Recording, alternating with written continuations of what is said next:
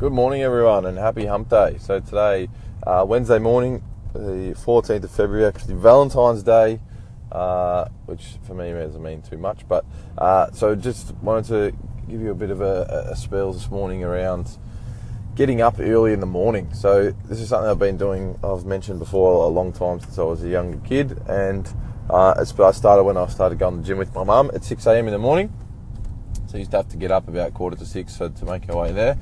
And, you know, and I suppose the, the thing I realised pretty quickly was that, that as soon as the alarm goes off, uh, your, you know, your brain definitely tells you that it's too early to get up, no matter what time it is. So uh, for me, quarter to six in the morning as a teenager was like, no, nah, it's not, it's way too early. Uh, so there's a, several times where I said to mum, no, I'm not coming, no chance, uh, and then went, rolled over, went back to sleep.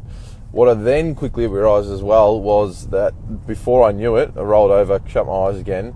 Uh, that next 40 or the next hour until she got home, which was about seven o'clock, nothing, I didn't actually feel any different. I didn't feel any better for sleeping for that hour. Um, so I suppose the, the thing that you need to take away from that is that no matter what time your alarm set is, is your alarm goes off. So whether it's 4 a.m., 5 a.m., 6 a.m., 7, 8, 9, 10 a.m., whatever it is, you, you, your body naturally says to you straight away, nah, it's too early to get up. So you need to understand that you've got to win the mental battle, that first little mental battle. And, and the way I describe it to my clients, and I've said it before here, is uh, you've got to, you've got to take those first two steps. So those first two steps out of bed in the morning are going to be the hardest two steps you take all day. So train yourself uh, so that as soon as the alarm goes off, you've got to have that. You know, everyone goes through the same mental battle as I was saying before.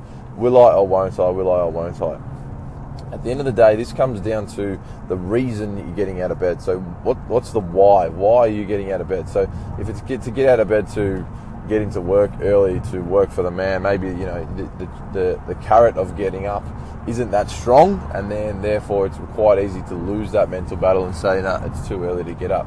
If the the uh, the reason you're getting up is to go to a a gym by yourself and do a program, and uh, you know no one's going to know if you were there or not.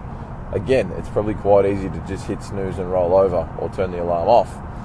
That's where again group training comes in, and I swear by it. And it's not just you know me promoting my own business, but you need to start. You need to train with somewhere that, that people are know if you're not there, so it's going to keep you a lot more accountable. So if you're going to a gym where there's a group and people know if you're there or not, again, you're going to feel more obliged, more obligated to go. And that means, you know, it's going to be a stronger motivator for you to get out of bed when that first alarm goes off.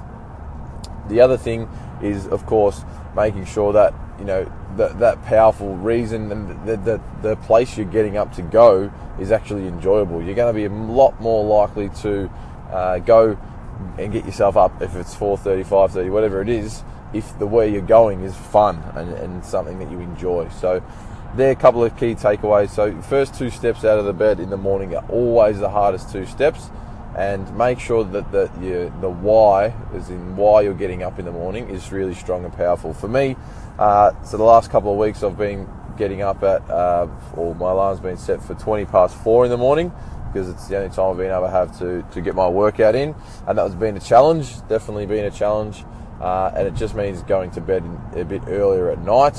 Um, and again, with two young kids, it can always be a challenge, but that's this part of it, all right? And that is all part of it. Some days I wake up and I'm so, so tired, but again, the, the power, the, I don't want to miss my workout for the day, so that's the only chance I've got available. Uh, so I might really make sure I prioritise that.